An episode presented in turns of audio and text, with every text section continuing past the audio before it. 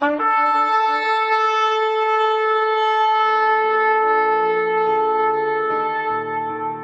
拜是本分，敬拜是机会，敬拜是恩典，敬拜是与神共享天伦。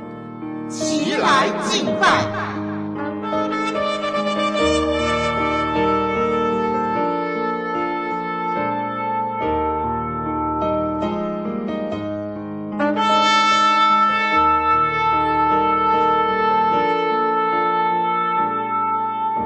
要向耶和华唱新歌，全地都要向耶和华歌唱，要向耶和华歌唱，称颂他的名，天天传扬他的救恩，在列邦中述说他的荣耀，在万民中述说他的奇事。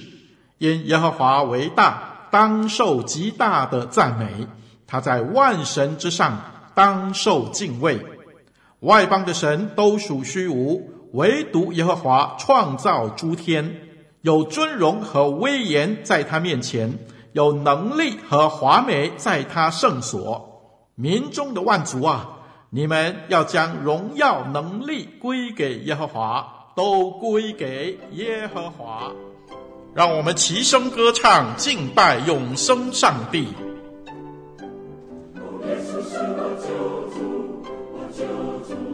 哦耶稣是我救主我救主耶稣是我救主我救主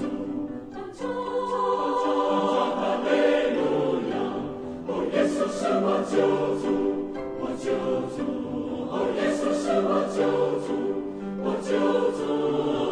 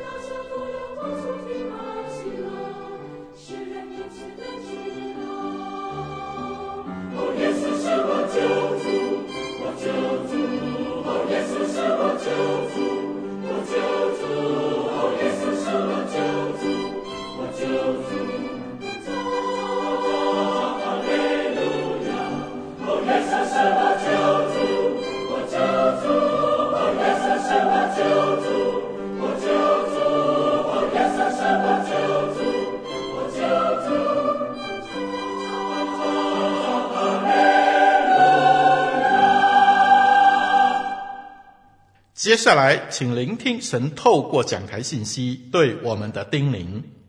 亲爱的弟兄姐妹，我们今天的经文是有关耶稣复活的经文。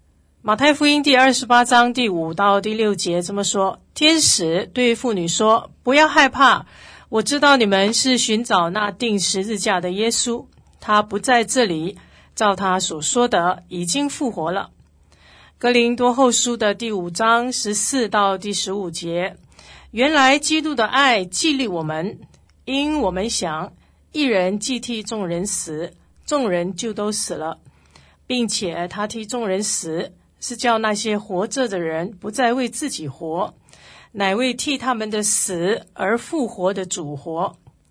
彼得前书第一章第二十一节，你们也因着他。信那叫他从死里复活，又给他荣耀的神，叫你们的信心和盼望都在于神。复活节，复活节有一首耳熟能详的诗歌，叫做《因他活着》。他的副歌是这么样写到的：“因他活着，我能面对明天；因他活着，不再惧怕。我深知道他掌管明天，生命充满了盼望，只因他活着。”确实，如果没有复活的话，人生是没有希望的，也充满恐惧、害怕，还有忧郁的生活。耶稣的复活能够救一切相信他的人，包括有精神疾病的人。和合本圣经里面“惧怕”这个字至少出现了两百零五次。那么，不要惧怕，或者是不要害怕。这个字眼呢，出现了有六十八次，可见人一旦惧怕，其实就很容易失去盼望，或者说人没有盼望也会带来惧怕和失去人生的方向。耶稣的降生当中，我们记得天使他宣告了一个大好的消息，他说：“不要惧怕，耶稣死了。”他也向世人宣告了一件事情，就是不要惧怕。下面几段经文我们就可以看见，不要惧怕跟我们的耶稣基督的复活有什么样的关系？之前我们读的这段经文，在路加福音第二章第十节这么说：那天使对他们说：“不要惧怕，我报给你们大喜的信息是关乎万民的。”这里告诉我们说。天使他向世人报告大好的消息，他说：“世人呐、啊，你不要惧怕，因为耶稣已经降生了。他为什么降生？因为他是你的救主。”马太福音第十章三十到三十一节说道：“就是你们的头发也都被数过了，所以不要惧怕，你们比许多麻雀还贵重。”这段经文告诉我们说：“不要惧怕。”你是独一无二的，你是贵重的。这段经文让我们更加肯定我们自己的身份，我们是贵重的，我们比许多麻雀还贵重，所以不需要惧怕。路加福音第十二章三十一到三十二节，你们只要求他的国，这些东西都必加给你们了。你们这小群，不要惧怕。因为你们的父乐意把国赐给你们，这段经文又在告诉我们说：不要惧怕，只要把你的主权交给神，只要先求神的国和神的义，神乐意把国赐给你。马太福音第二十八章五到六节，天使对妇女说：不要害怕，我知道你们是寻找那钉十字架的耶稣，他不在这里，照他所说的，已经复活了。这里说不要惧怕，为什么不要惧怕？因为耶稣已经复活了。他复活表明一件很重要的事情，就是他是真神。约翰福音十二章第十五节：西安的民啊，不要惧怕，你的王骑着驴駒来了。这个更让我们感到兴奋无比的，告诉我们说不要惧怕，因为主耶稣是得胜的君王。最后，我们看启示录第一章十七到十八节。我一看见，就扑倒在他脚前，像死了一样。他用右手按着我说：“不要惧怕，我是首先的，我是幕后的，又是那存活的。我曾死过，现在又活了，直活到永永远远，并且拿着死亡和阴间的钥匙。”启示录告诉我们说：“不要惧怕，主耶稣已经胜过死亡了。他不但胜过死亡，而且他永远活着，他活着直到永永远远。所以前面我们看到这些经文都在宣告一件大好的消息，就是不要惧怕，因为耶稣是又真又活的真神。那么复活节告诉我们的这个的好消息。”至少可以让我们知道两件很重要的事情。第一个就是耶稣是真神，他战胜死亡的权势，他是无所不能的神。第二，耶稣是救主，他能赐给人新的生命，从此过着积极有盼望的日子。耶稣他不是教主，他不是一个宗教的教主。所有的所谓的教主，他们都死了，唯有耶稣基督他复活了，表示他是真神。耶稣的复活也是历史的一个的事实。一个死了然后不能复活的人，他不可能是人类真正的救主，因为一位死了不能复活的人，表明他被罪和死亡所辖制而无法挣脱，他连自己都救不了，怎么能够去拯救其他人呢？圣经里面我们看见耶稣他是彼得的救主。亲爱的弟兄姐妹，你还记得彼得三次否认耶稣的事情吗？马可福音第十四章六十六节到七十二节这么说：彼得在下边院子里来了大祭司的一个使女，见彼得烤火，就看着他说：“你素来也是同拿撒勒人耶稣一伙的。”彼得却不承认，说：“我不知道。”也不明白你说的是什么，于是出来到了前院，鸡就叫了。那死女看见他，又对旁边站着的人说：“这也是他们一党的。”彼得又不承认。过了不多的时候，旁边站着的人又对彼得说：“你真是他们一党的，因为你是加利利人。”彼得就发咒起誓地说。我不认识你们说的这个人。立时鸡叫了第二遍，彼得想起耶稣对他说的话：“鸡叫两遍以先，你要三次不认我。”思想起来就哭了。彼得从一个三次否认耶稣那么懦弱的人，我们知道后来他变成是一个传扬复活的主，大有能力的人，甚至。有三千人归向耶稣基督。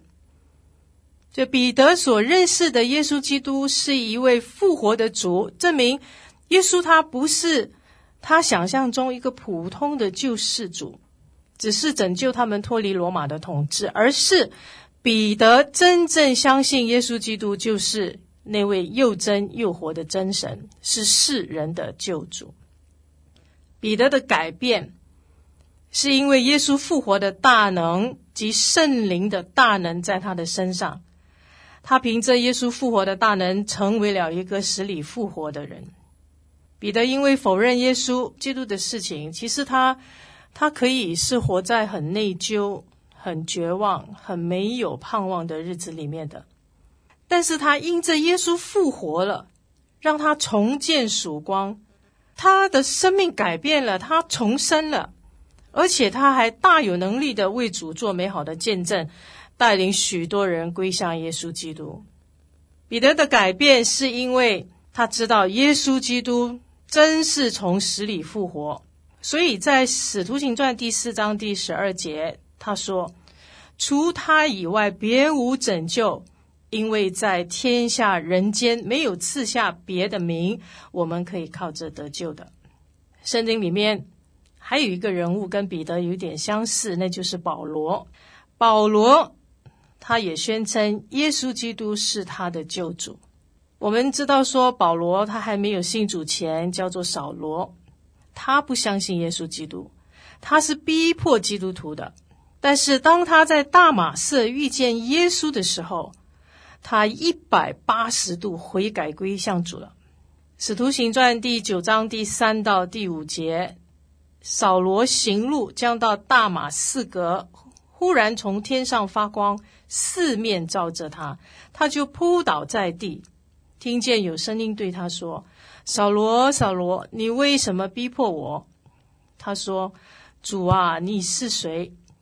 主说：“我就是你所逼迫的耶稣。”保罗为什么他会相信耶稣基督？是因为他遇到了一位复活的主。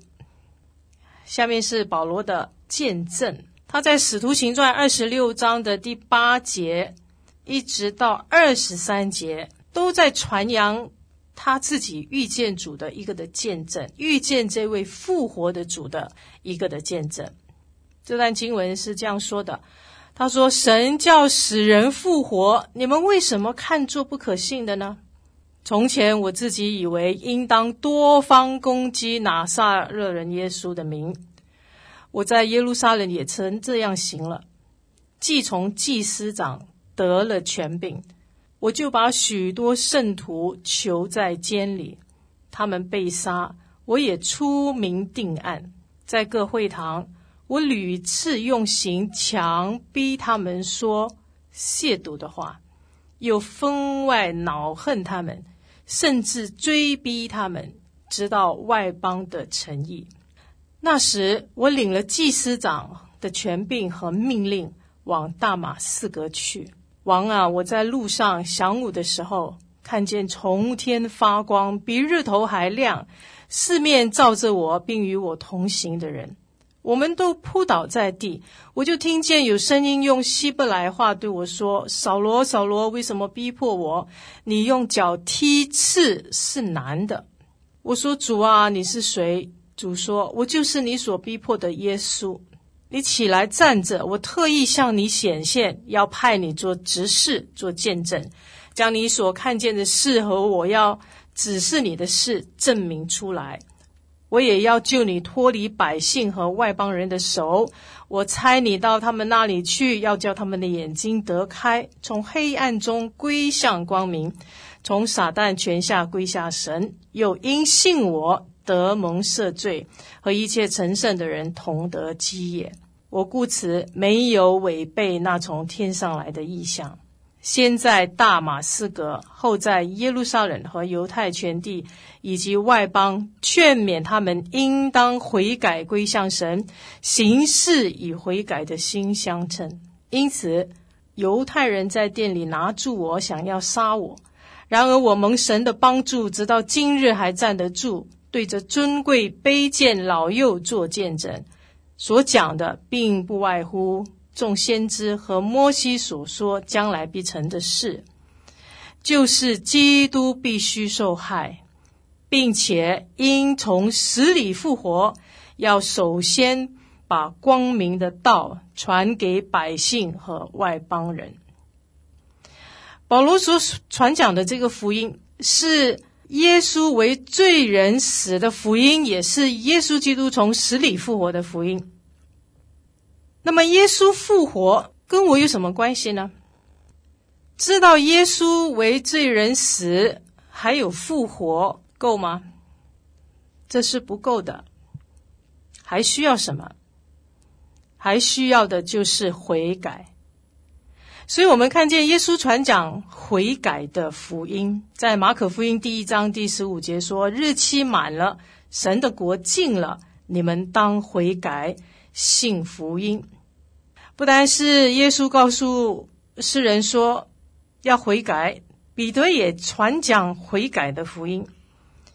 在五旬节的布道会上，彼得为耶稣的复活做见证，然后宣告说耶稣就是主，是弥赛亚的福音之后，这些听众们相信了，就觉得扎心，于是问彼得和其余的使徒弟兄们：“我们。”应当做什么呢？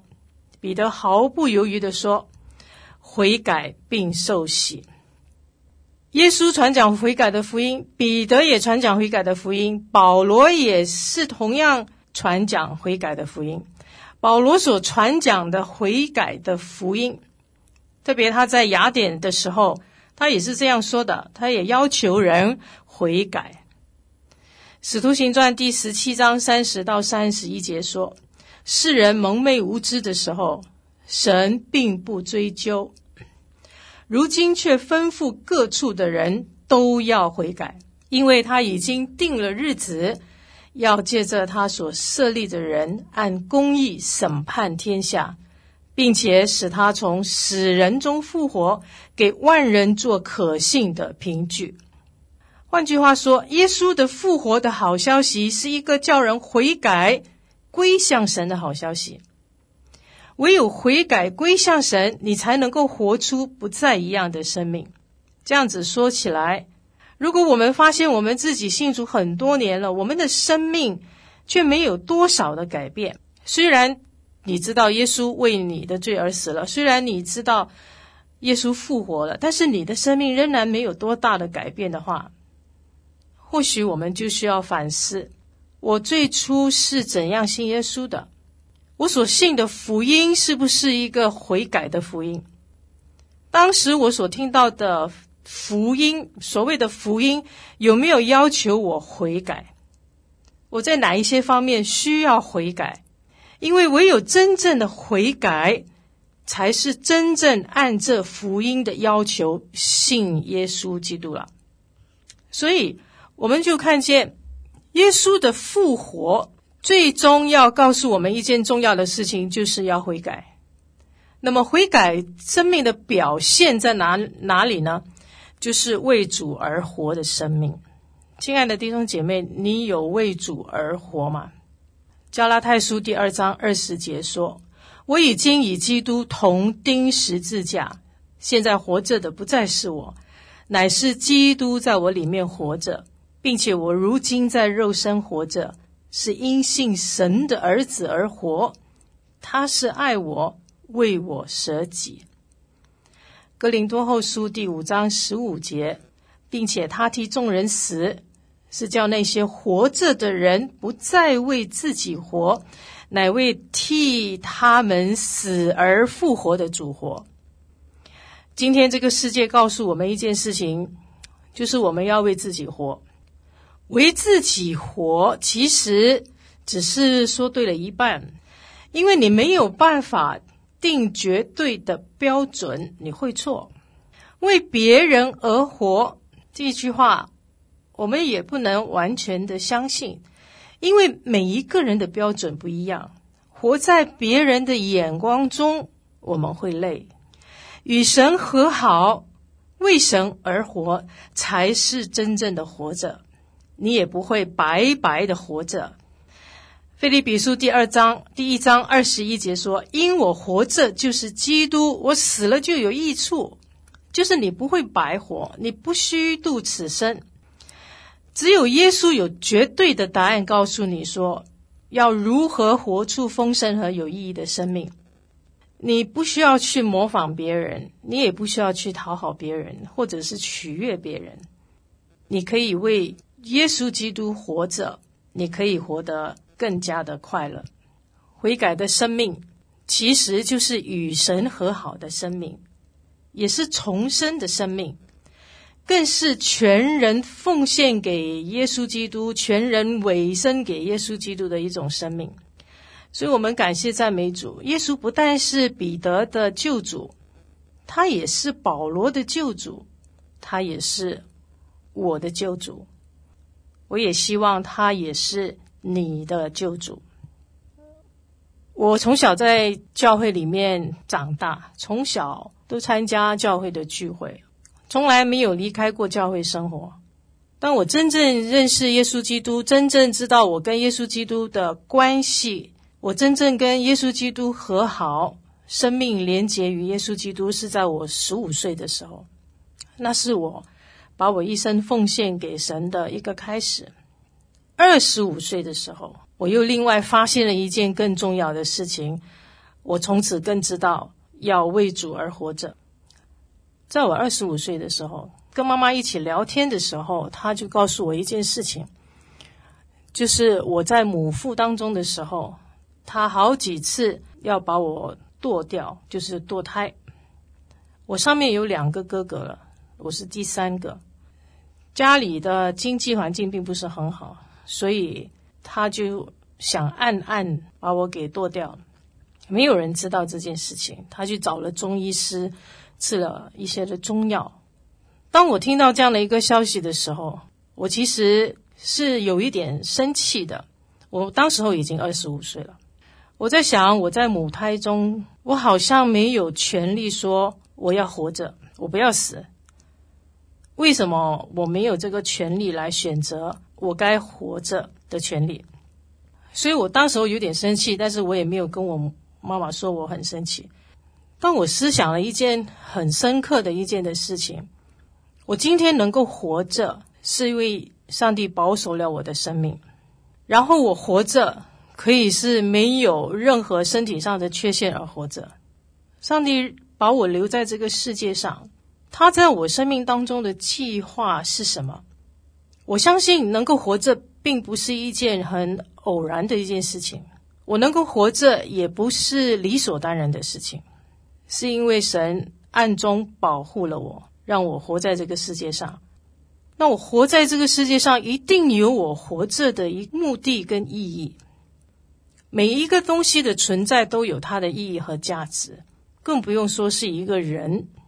那么我是一个活生生的一个人，我有思想，我可以说话，我可以做很多的事情。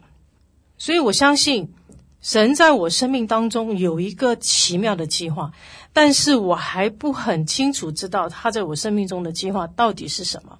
所以从那一刻开始，我跟神说：“我的生命是你给的，我能够活着，是因为你在我生命中有奇妙的计划。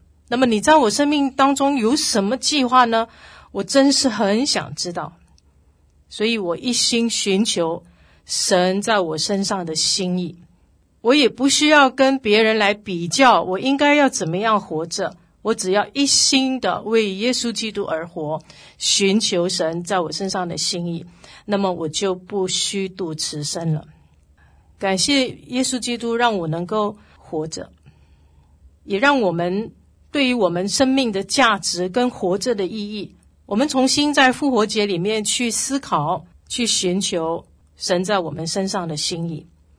耶稣基督，他活着，我们不需要再惧怕。耶稣基督活着，所以我们愿意为耶稣而活。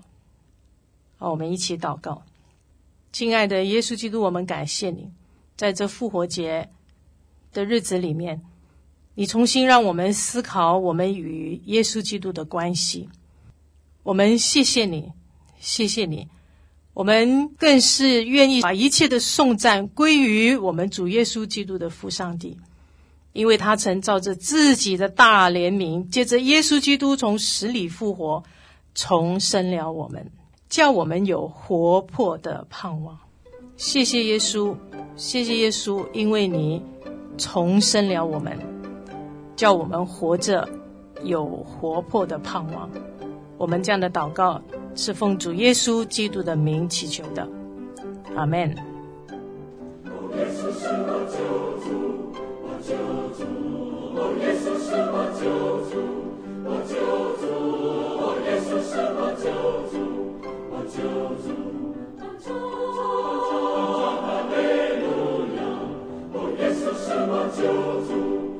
救主，哦，耶稣是我救主，我救主，哦，耶稣是我救主，我救主。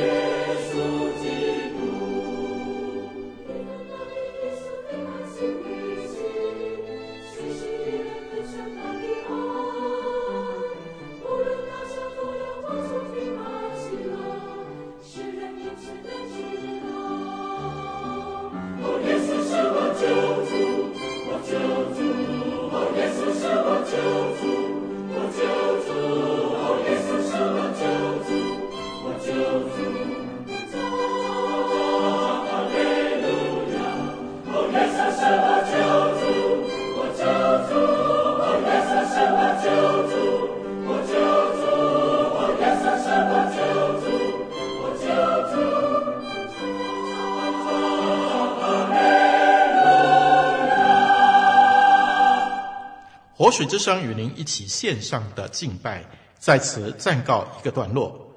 我们将在每个星期天与你一同敬拜神。欢迎锁定我们的网址。上帝祝福你。